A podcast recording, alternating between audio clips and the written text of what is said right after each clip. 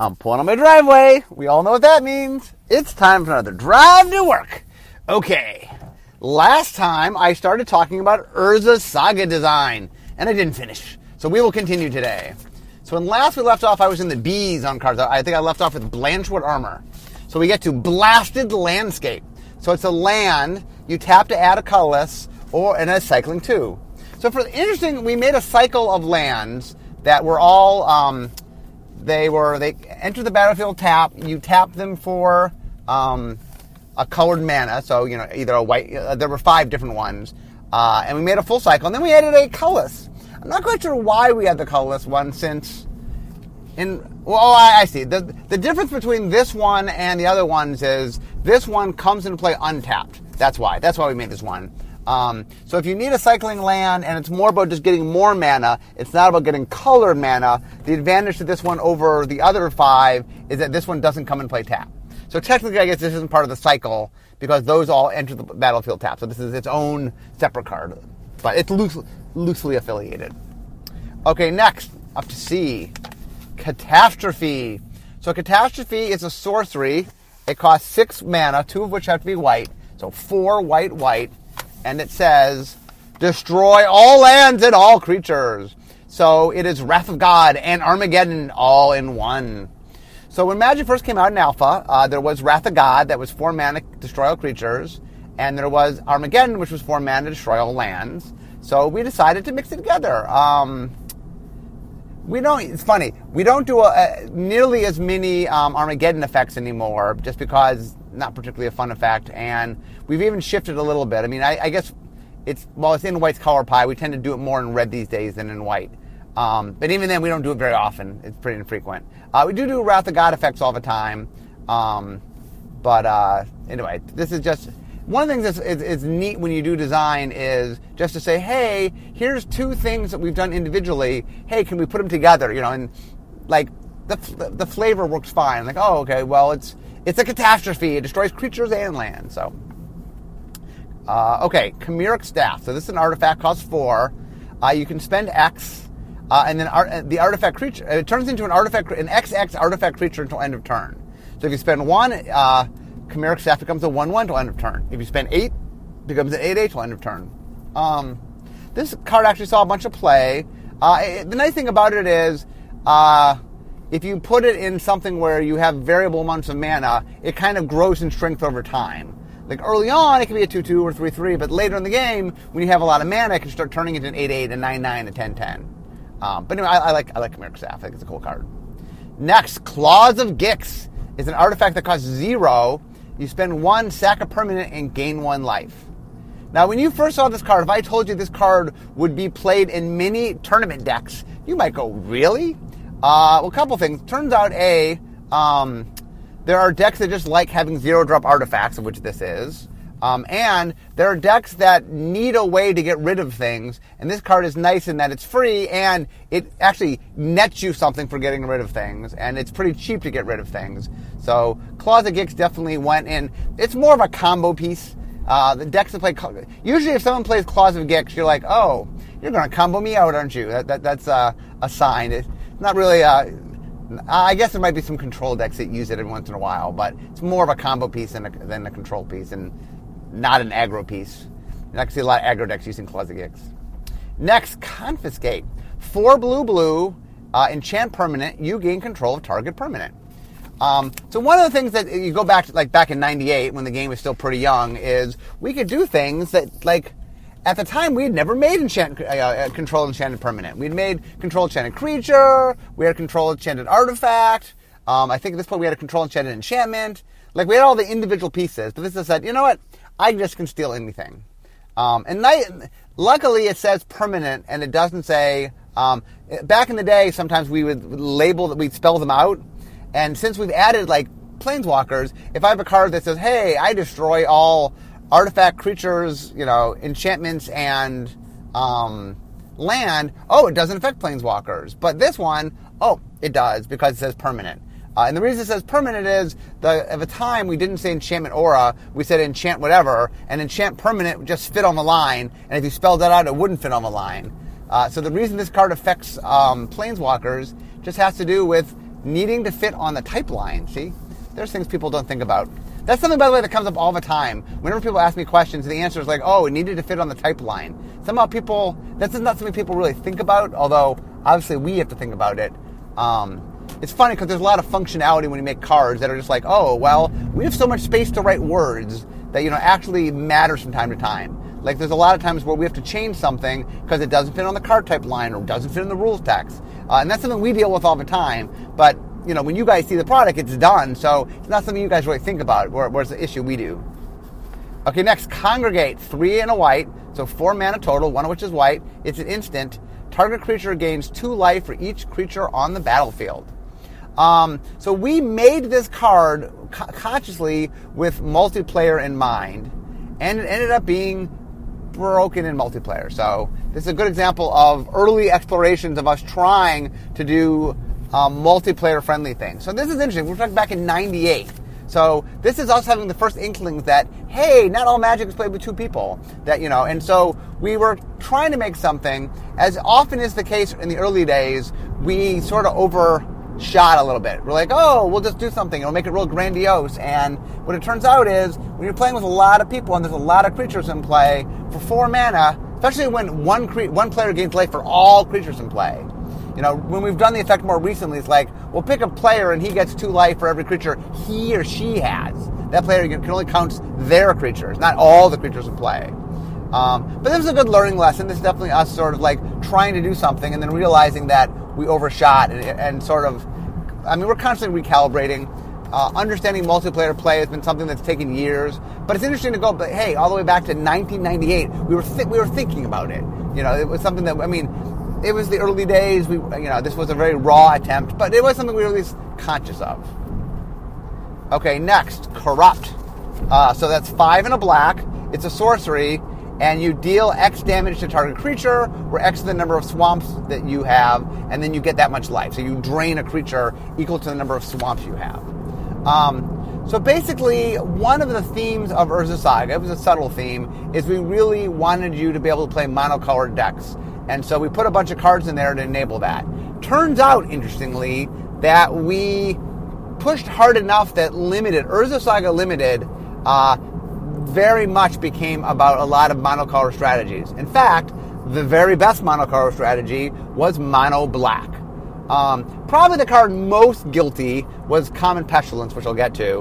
Uh, but Corrupt, which I think was also common, was also, I mean, the thing about Corrupt was um, that you could, um, you know, it allows you to not only kill something, but to gain, gain huge amounts of life. So later, later in the game, when you just had a lot of swamps, it allowed you to sort of get rid of the biggest creature and make a huge swing in life. Um, so, like I said, there are, there are a bunch of cards. I mean, uh, Pestilence is probably the biggest thing, but I corrupt added to it that really made Mono Black a draft strategy in Saga that was that was super hard to beat multiple people in a draft could be mono black in Urza Saga. That's how crazy mono black was. Okay, Cradle Guard. Cradle Guard costs one green green, so three mana, two of which are green, for a 4 4 tree folk, and it has Trample and Echo. So this is an example of a, of a pretty good, clean Echo card. So the idea is it's a 4 4 Trampler for three mana. I mean, two, two are green, but still, three mana 4 4 Trampler, it's not something you get too often. Uh, and the idea was okay, I'm, really I'm paying six mana, but I get to pay it over two turns, and so I get to play, play it for three mana and then attack on the second turn.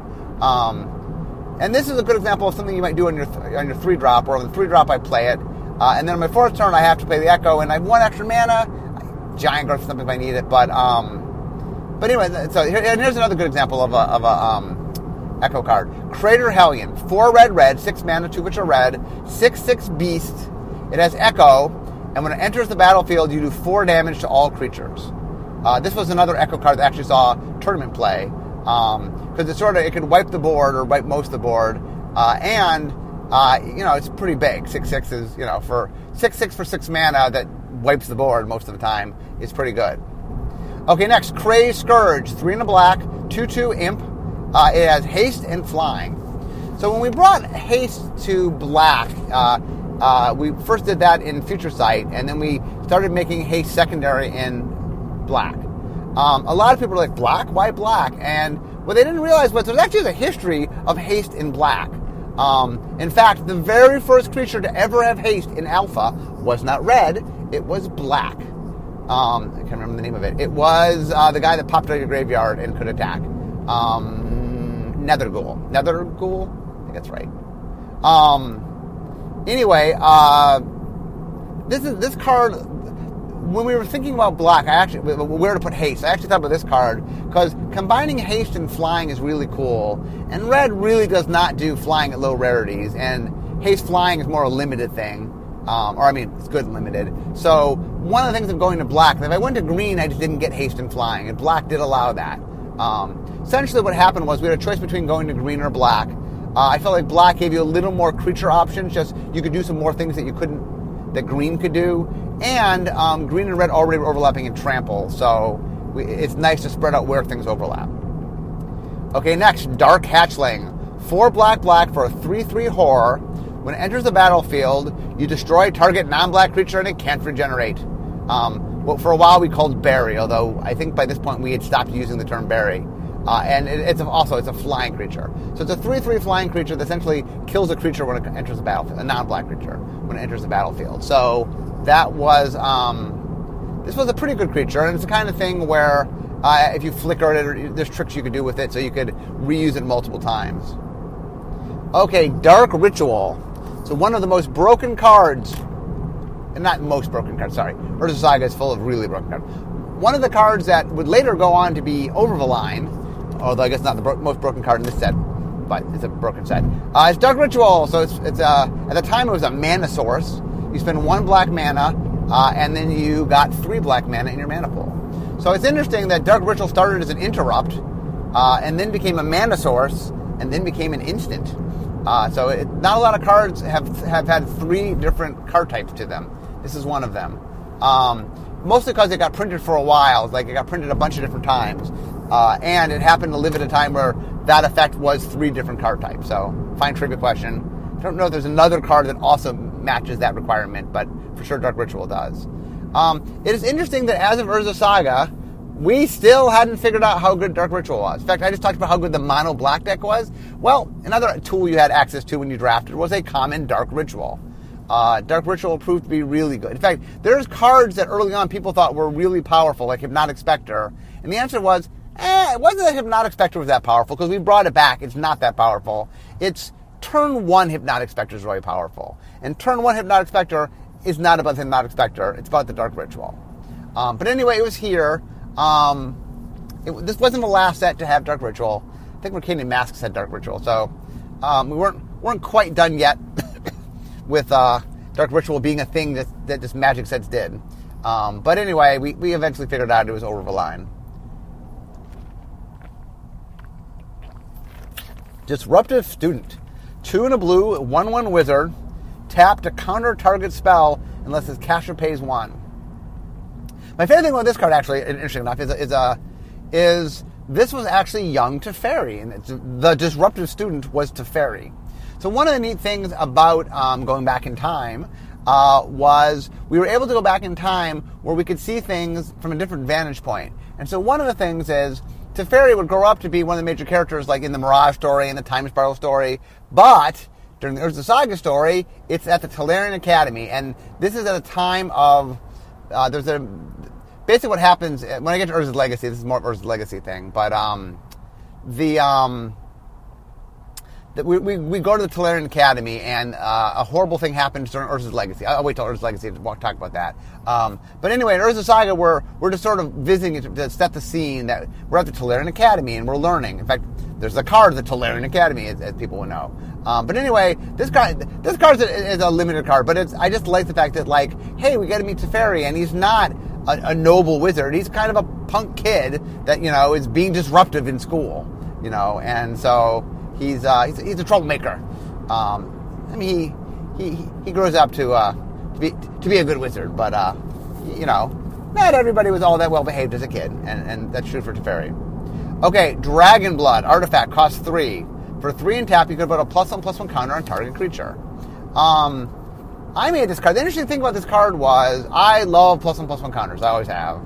And so I, I, I don't think up to this point we had made a card that like just put a plus one plus one counter. There was um, Ashnod's Transmogrant that like put a counter, but then turned you an artifact. Like, like I think this is my just making a clean version. Like we had, we had done stuff that had put plus and plus one counters on things, but nothing that was just simple and clean. And so this is my saying, okay, this just does this. Um, and anyway, I, I like this card. It's one of my eh, some of my favorite designs from sets are just sort of like the nice, simple, clean version of something we do. Okay, duress. Uh, sorcery costs black. You look at an opponent's hand, target opponent, and then you choose a non-creature, non-land card, and then they discard it. So this actually was a, a two-card cycle. Uh, it was with Ostracize, which was the same thing, except it only got creatures. This only got not non-land. Well, neither of them got land. This one only got non-creatures, non-land, non-creatures, and that other one, Ostracize, only got um, uh, only got only got creatures. Didn't get spells. Um, and so it was like one got not creatures, one got creatures. Turns out the one that got not creatures was more powerful than the one that got creatures. Uh, duress was a staple uh, in tournaments, um, and it is we've we've actually done it. I think we brought it back. Uh, I think once. I think. Um, but anyway, it's, it's a very strong card, and it sees play in all sorts of formats. Eastern Paladin, two black black, three three. It's a knight. Um, and black black tap destroy target green creature. So this here's a, now here's one of the things you can tell we're back in 1998. This is back in the time where we were a little faster and looser with uh, what we'll call continuity. Um, so the idea was there was when Alpha came out, there was the Northern Paladin, and then we would later go on to make the Southern Paladin, a mirror of it. But we decided we with the Northern Paladin and the Southern Paladin, we need to have the Eastern and the Western Paladin, so we put that in the set. Um, and really, they're just sort of you know, slightly mirrored versions of. So the, the northern and southern paladin were white. So the eastern and western paladin were black. Uh, I'm not sure whether this was meant to be a subtle, um, a subtle Wizard of Oz reference because the Wizard of Oz, the good, um, the witch, the good witches are north and south, and the bad witches are east and west. Um, but anyway, the thing about this though is, does this make any sense? Why are there black paladins uh, on, on, on Dominaria and what, what does it mean? It's like, eh, it's cool. it definitely was one of those like hand wavy of like, I don't know what it means, but uh, now we have an Eastern and Western Paladin. Okay, Expunge is an instant, two in black. Uh, destroy target non black creature, can't regenerate. Uh, cycling two. So it's funny, I use this card all the time as an example of a bad cycling card. Um, and people go, why? Why is it a bad cycling card? And the answer is it's really the kind of card that you almost never want to cycle. It kills a creature. You know, in limited, that's so important. I mean, I, there is times you might cycle it where I'm really land screwed and I need land, and okay, I got to throw whatever I need to get the land. But as a general of thumb, what makes cycling cards better are cards that sometimes you want and sometimes you don't. And normally cycling them is like, oh, well, I don't need them, I could cycle them. But this card, you so rarely cycled, um, so I don't, I don't like it for that reason. And whenever I say this, I people like, I cycled it, and here's how you cycle it. And I'm not saying you never cycle it. I mean, look, if you open, if you if you have your opening hand and you just don't start getting land, you'll start cycling things because you need the land. Um, but you're never happy about it. You, you, you, look, if you have multiple cycling cards in your hand, the last thing you cycle away is the kill spell. Um, especially, I mean, it, and it's a, it's not even it's a, it's a, pretty cheap kill spell, right? It's three mana. So anyway, um, I use it. Expunge is my go-to card of things I don't like about cyc- or like poor cycling choices, where the decision of whether to cycle or not is just not an interesting decision. Okay, Fecundity, another card I made. Uh, two in a green. It's an enchantment. Uh, it says when a creature dies, its controller draws a card. So this is back during the period where we had a lot more global effects I think our thought at the time was green was the color of global effects. So specifically in green, we tended to do more effects in green be global. Sort of like, hey, I'm green and I care about the environment and I affect the environment. Um, what we found out though was a lot of just made made it harder for green to play some of these. Um, Fecundity did get played just because the effect is so good. Um, uh, but usually got played because you were abusing it. It, it, it was sort of what we say never never played honestly. It wasn't like, oh, I'm just going to play in a deck where creatures are attacking and when they die, I'll draw a card. This is the kind of card played, and I'm going to sacrifice eight creatures and draw all sorts of cards. And um, so this was a fun card, but it, it it's definitely one of those cards that sort of didn't quite Um, it was so efficient in where the combos were that it just sort of pushed toward a combo. Speaking of combo, Fluctuator. It's an artifact that costs two. All your cycling costs cost two less. Um, so essentially, what that meant is everything cycled for free because in this set, in this block, all cycling costs were two. Um, that proved to be a little powerful. Um, there already was reasons to play cycling in your in, you know in your deck. Cycling was already decent, uh, and this really pushed it over the line.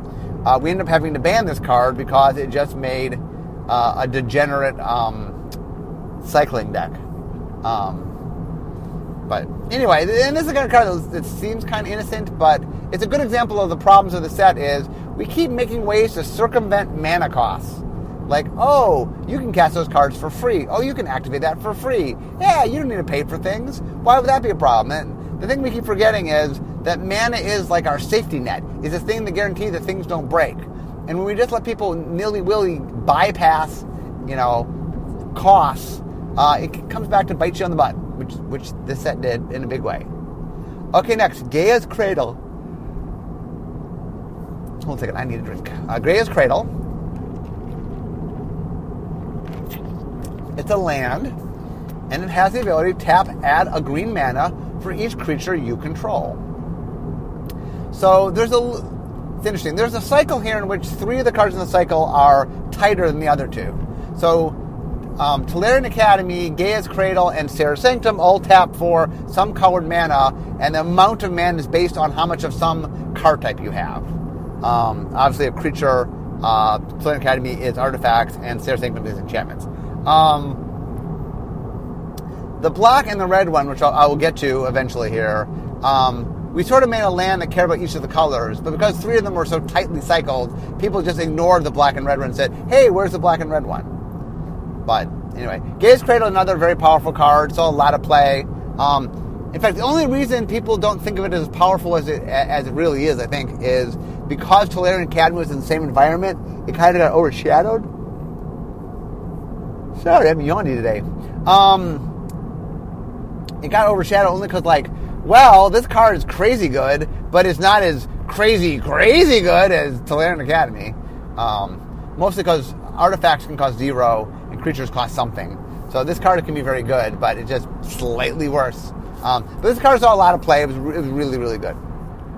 Um, also, by the way, uh, uh, this whole cycle they were legendary lands. Um, so that that became important because the, the, Here's how you tell a card was so good: is when people who aren't playing green would run Gaea's Cradle in their sideboard so they could sideboard it in, not because they even needed the mana, not because they not because they were going to play it or anything, just to destroy the opponent's Gaea's Cradle. Because at the time the rule was if I play legendary permanent and you have the same legendary permanent play, both of ours goes away. So the reason you sometimes would play legendary cards that you expected to see your opponent play was just to get rid of them. Okay, Gilded Drake, one in a blue for a 3 3 Drake. It is flying. When it enters the battlefield, you can exchange it with any other creature. So the idea is it's a 3 3 flying creature. That's a. It's not. It's not a weak creature. It's not an amazingly strong creature. It's kind of the middle. So the idea here is if my opponent has something good, I can play this and exchange it. But the thing is, I got to give him a 3 3 flyer, so I need to get something really worth it. In, I, I want to get something that's worth the trade. So I'm sorry. The reason I'm, I'm, I'm yawning a lot today. I'm tired. But I'm ever vigilant to drive carefully. Um, so the uh, anyway, I, I like uh, effects that sort of do exchange stuff. Um, later on in the block, we'll get to donate, which is with, with, like I built a deck early on. I, I was a Johnny deck builder, and I, I love I love sort of um, swapping things with people. And so I decided to be fun to make a card. Was like, oh, here's an interesting card. Do you want to swap this card? You know, it's a decent card, so you don't want to swap it for anything. But oh, if your opponent really has something that's problemsome, you can make this trade. Okay, next, Glorious Anthem. One white, white enchantment. Creatures you control get plus one, plus one. So it's interesting that um, I talked about earlier how green was doing a lot of global effects. Well, we're starting playing around with not everything being a global effect. Uh, in fact, when Magic first came out in Alpha, there was a card called Crusade that gave all white creatures plus one plus one. Now, obviously, if you're playing Crusade, your deck's all white creatures, but your opponent might also be playing white creatures, and so there was a little bit of a danger Um, but what we found was, was we tried a version. where Well, what wasn't just affects your stuff, and not just your white stuff, it affects all your stuff. Um, and later we would have um, a thing called selecting eighth edition, where we let the players pick what card to go in. We would give them two choices, and the choice was between Crusade and Glorious Anthem. And the idea in our minds was Crusade is just a more powerful card; it's just stronger. Um, we assumed they picked Crusade, and we thought that'd be a fun way to get Crusade back in the set by letting the audience choose to put it in. And then they went and chose Glorious Anthem, which was a very interesting thing because it sort of taught us that even though uh, Crusade had more raw power, people just liked Glorious Anthem better. They just preferred to like, hey, I, would rather my creatures get bigger and not your creatures. Um, it also allows you to play in a deck that wasn't necessarily heavy white, although the white and white in the cost did make you play. You have to have at least some commitment to white. Okay, the next card is Goblin Lackey. So Goblin Lackey was a 1-1, cost a single red mana. It's a goblin, obviously. Uh, and whenever it deals damage to a player, you could put a goblin card from your hand onto the battlefield. Um, this was another really powerful card. Um, the interesting thing is, I, I, don't know whether this card exploded until the set that followed this. Oh no no no no! This card did do really well. Um, yeah, it just uh, Goblin decks early on were something silly that sort of just really casual players would play. And we kept just making good Goblin cards to the point where Goblins started becoming a real competitive thing, you know, for, for, for stronger, more enfranchised players, uh, you know, tournament players. So, um, but anyway, Goblin Lackey, once, and once again, we just, like, the number of cards that just let you, you know, get around cost. Like, hey, who cares what the Goblin costs? You can play it for free. That's a big theme. For free is a big theme in the set, uh, which one, one of the, the signs that uh, we might have had some problems with it.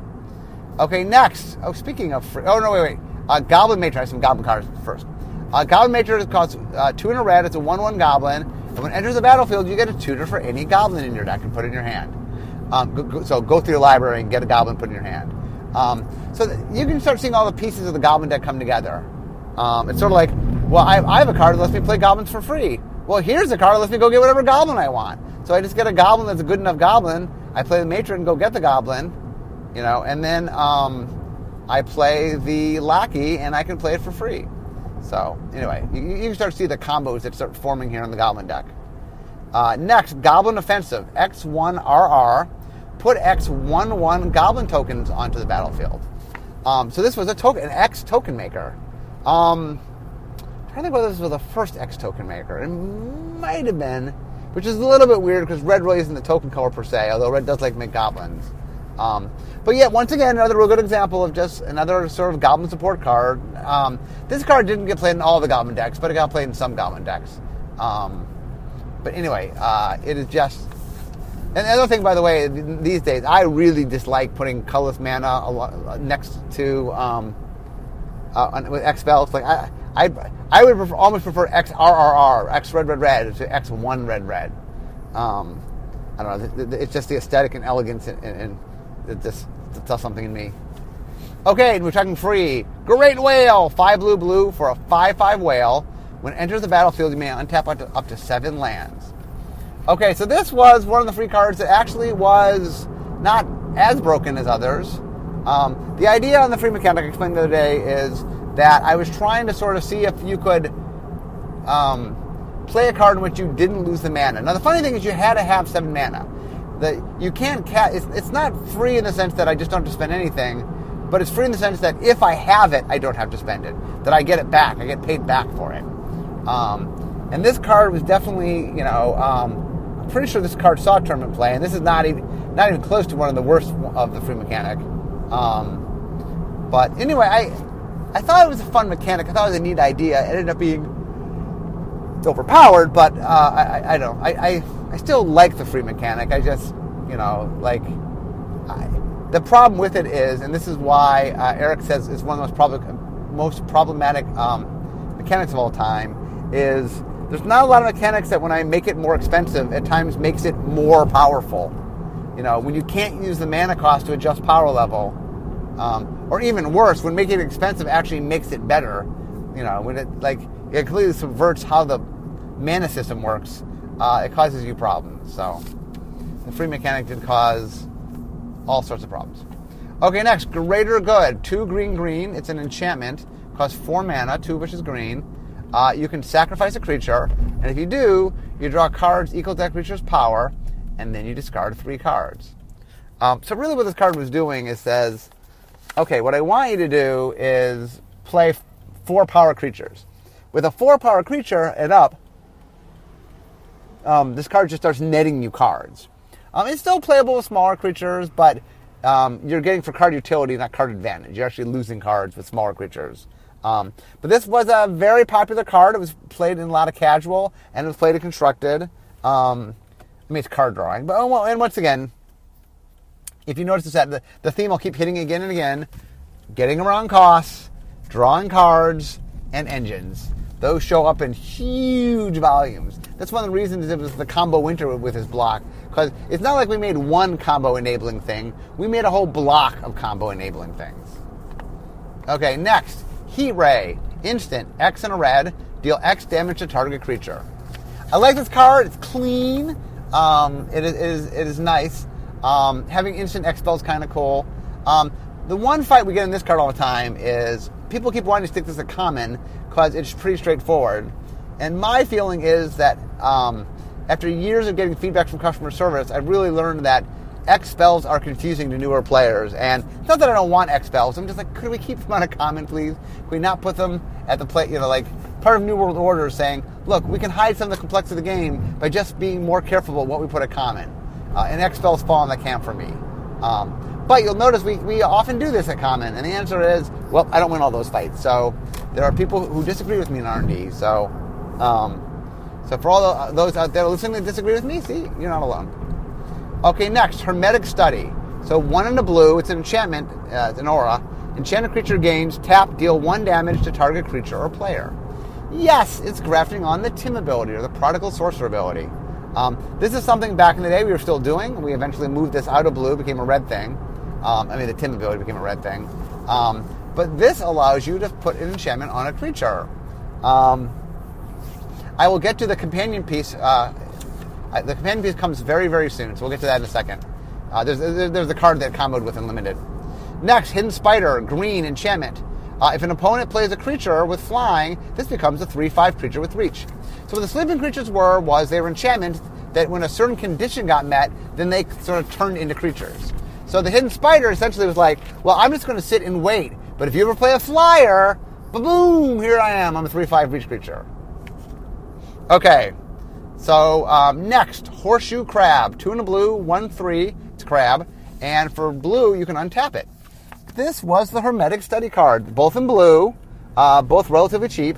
In fact, um, if you played horseshoe crab on turn three, you could Hermetic Study on turn four, and even had mana to untap it. Although, well, I guess you played turn four, you can't use it yet. But, um, but anyway, the idea was I put it on, I put Hermetic Study on my horseshoe crab, and for every blue mana, well, I got to do one damage for free, and then for every blue mana, I got to do additional damage. Uh, and so it, it, definitely sort of, you know, you would put them on and go boop, boop, boop, and just wipe out your opponent's board or wipe out your opponent. Uh, it was very good.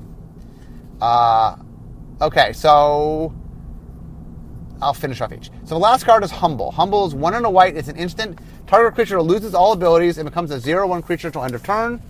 Uh, I made a card called Humility in Tempest. This was. I actually think, by the way, I might have made this card first, uh, and then I couldn't get into set, and then I made Humility, and then I think I went back and made this is what actually happened. Um, Humble's not quite as bad as Humility for rules issues, but it's really close. Uh, apparently, taking away abilities just causes lots of confusion. Um, and so this card, like I said, it's not quite as confusing as, as Humility, but pretty close. Um, but anyway, that gets us through H. And luckily, uh, well, we're done for today because I've just dro- driven up to my daughter's school. So we all know what that means. It means it's the end of my drive to work. So instead of talking magic, it's time for me to be making magic. So I'll see you guys next time with more Urza Saga.